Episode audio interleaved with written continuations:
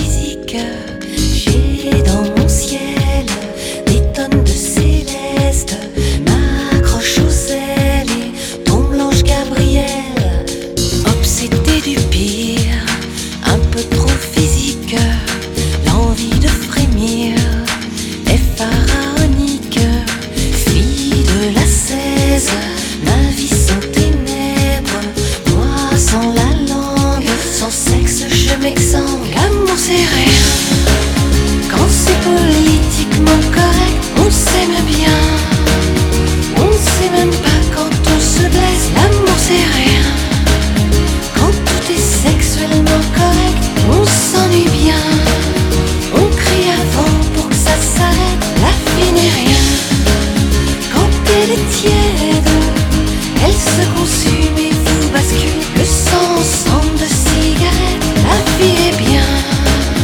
Elle est le miel. Quand elle s'assied de dynamite qui même me suivent. Obsédé du pire et pas très prolixe, mes moindres soupirs, ce métaphysique,